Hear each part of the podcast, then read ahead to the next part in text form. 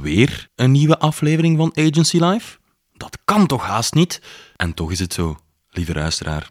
Heb jij even geluk? In deze reeks spit ik het leven in creatieve bureaus en digitale studio's uit tot op het bot. En dat doe ik zeker niet alleen, maar samen met de fantastische Louise van Comenco. Hey Robin, hoe gaat het met jou? Très bien. En met jou? Ja, heel goed, want ik denk dat jij iets bij hebt voor mij. Uh, Een themalied? Gaat het, over het, het, gaat over het themalied. Louise, ik, ehm, ik ben het themalied thuis vergeten. Ja, het ligt ergens op mijn bureau. Ik ben hier al de hele tijd aan het wachten in spanning.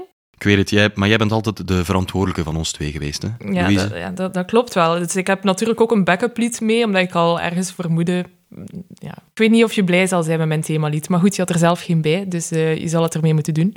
Eh, ik zat te denken aan Talk van Coldplay. Talk van Coldplay, Louise. Waarom, in godsnaam? Ja, het is echt super toepasselijk voor, voor deze aflevering. Ik, ik lees even wat dingen uit de lyrics. Are you lost or incomplete? Do you feel like a puzzle? You can't find your missing piece.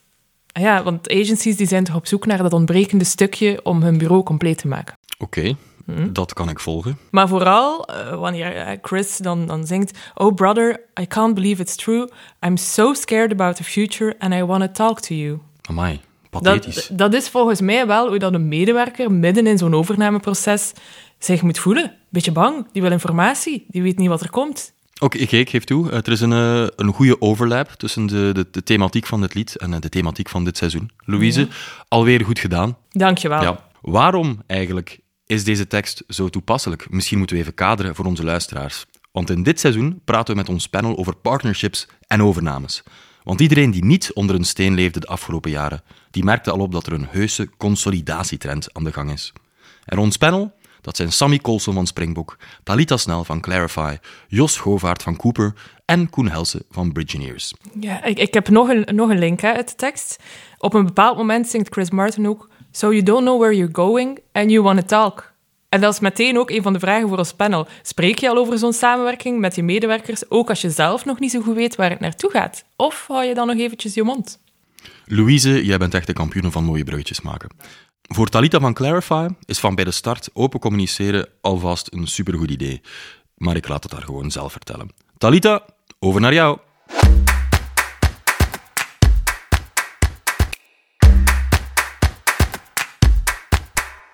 We zijn ehm, op het moment dat we nadachten over het van een samenwerking op projecten brengen naar eh, een fusie, eh, in- hebben we in ieder geval de key collega's eh, in contact gebracht, ook met ehm, eh, de andere eh, bureaus en eh, eh, collega's aan die kant.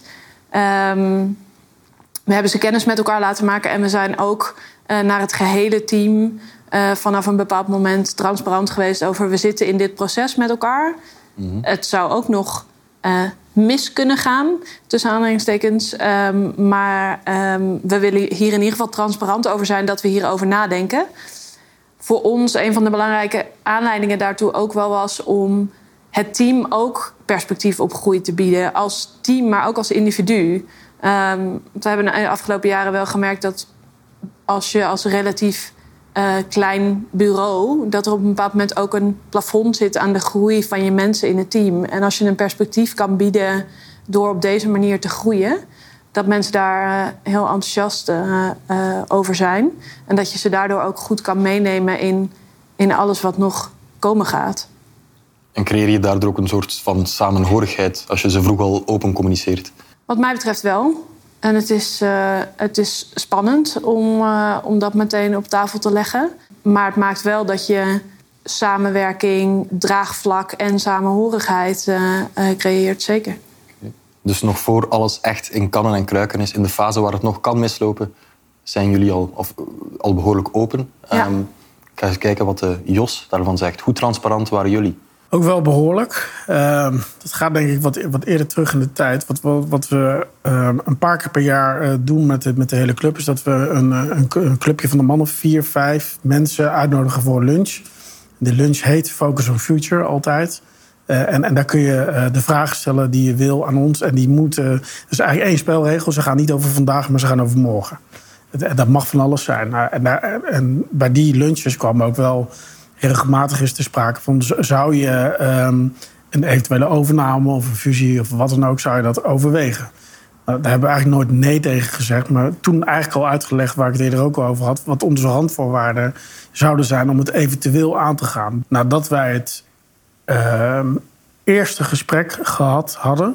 toen hadden wij wel het gevoel van, uh, nou, we gaan op zijn minst verder praten. Toen hebben we, eigenlijk net zoals Talita zei... hebben we vijf mensen uh, ongeveer geïnformeerd over dit, dit speelt er, hier zijn we mee bezig. En we weten nog helemaal niet of dit, uh, of dit uh, goed gaat aflopen. En dat was eigenlijk tegen alle adviezen in. Want heel veel mensen zeiden, houd nou stil. Want het kan op het laatste moment nog misgaan. Maar ja, ik dacht daar ja, radicaal anders over. Omdat het enige wat wij hebben zijn onze mensen. En als je die niet mee hebt... en die verras je op een dag met... Uh, hallo, we zijn overgenomen. Ja, dat, ik zou dat, zo simpel maak ik het dan... ik zou dat niet op die manier willen willen horen. Dus we hebben die groep meegenomen. En uiteindelijk bestonden we op een dag, bestonden we elf jaar. We hebben de rest van de groep ook op een mooie dag uh, verteld. Maar hebben ook het hele proces uitgelegd hoe we hiertoe gekomen zijn. En dat we ook mensen geconsulteerd hadden. Ik ben voor uh, openheid, maar, maar wel met hersens.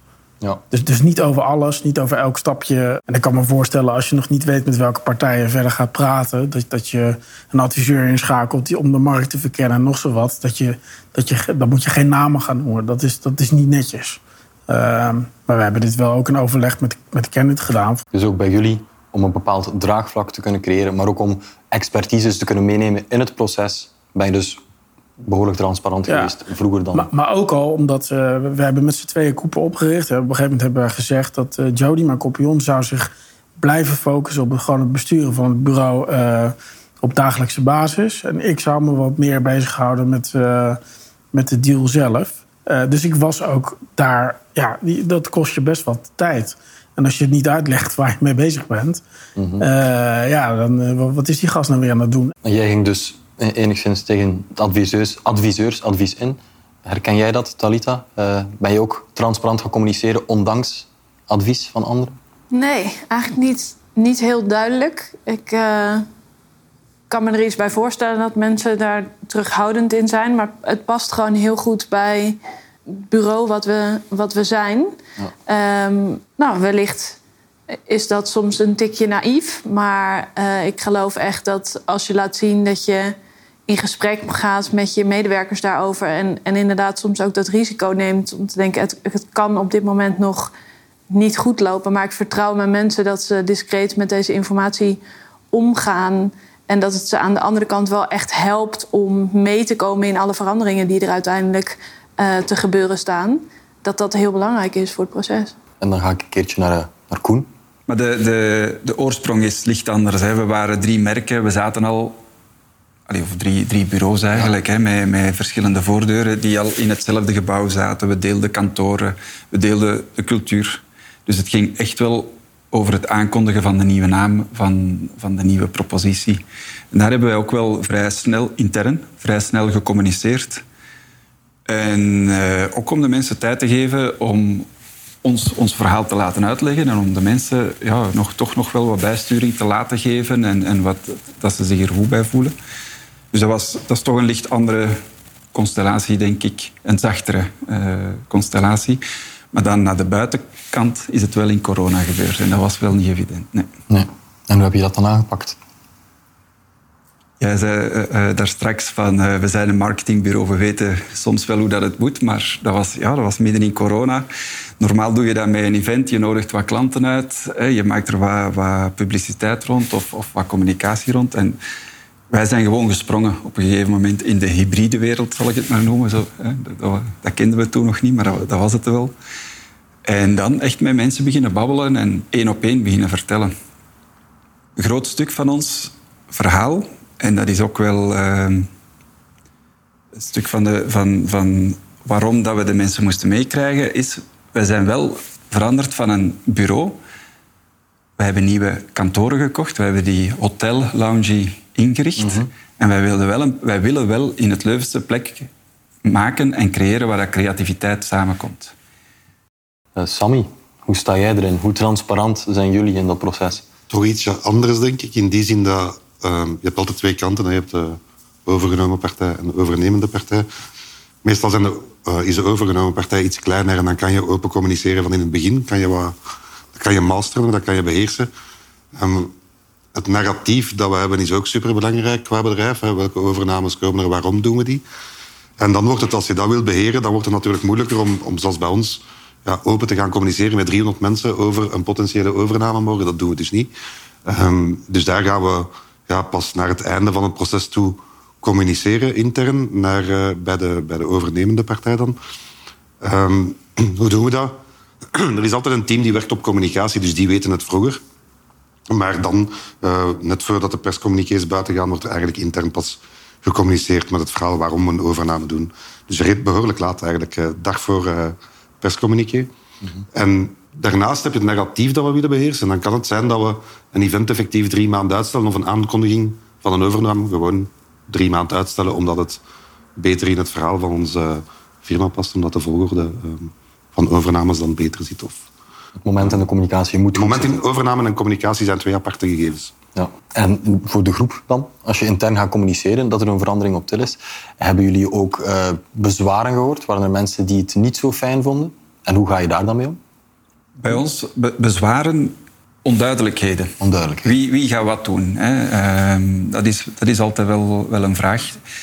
En ja, je, je aanbod, je portfolio wordt breder. Dus niet iedereen is nog altijd mee met wat dat je aanbiedt. Dus daar zit toch wel communicatie, uh, constante communicatie tot vandaag. Uitleggen wat dat we juist doen, hoe dat we dat doen. Dus dat blijft. Hè. Dus niet per se een bezwaar, maar eerder een soort buikgevoel van wat gaat er veranderen voor mij? Uh, ja, waar gaan we en, en wat dat we dan wel... Maar dat is, dat is... Je zit in het proces en dan leer je dat. Blijven communiceren, dat stopt niet. Hè. Nee. Dat, is, dat is geen moment waar je zegt van... En nu is het in orde. Nee, je blijft communiceren. En actiever en actiever. Ja, dus het werk is niet gedaan eens dat je het vertelt het aan je klanten, uh, je partners en je collega's. Nee. Dan begint het. Dan begint het pas. Ja. Ja. Dus de eerste stap is het makkelijkst, toch? Ja. Dit is echt na, na, de acquisitie, dan begint het. Van, want dan komen ook pas de echt praktische vragen waar mensen dagelijks mee, uh, mee zitten. En dan, uh, dan, dan, moet je van, uh, van, van systemen veranderen. Nou, de ene gaat er heel makkelijk mee om. De andere is, is toch gewend aan iets. Ze vinden het lastig om van iets over te stappen. Plus dat je um, gewoon te maken hebt met een enorm snel groeiende organisatie. En um, ik leef altijd met de realiteit dat het binnen bureauwereld twee dagen per jaar klopt. En als, als dat de werkelijkheid is, dan ben je spekkoper al. Je bent altijd op zoek naar iets wat misschien niet, niet bestaat. En als je daar goed mee kan omgaan, kan je in deze wereld heel goed uh, en lekker, lekker werken. Maar als je, als je denkt van ja, dit is de realiteit van vandaag en zo moet het altijd blijven. Je moet ook wel die verandering en die dynamiek, die moet je wel een beetje leuk vinden. En uh, anders heb je denk ik in het bureauleven best wel zwaar. Dus, dus het vergt ook een bepaald, uh, bepaald uh, menstype.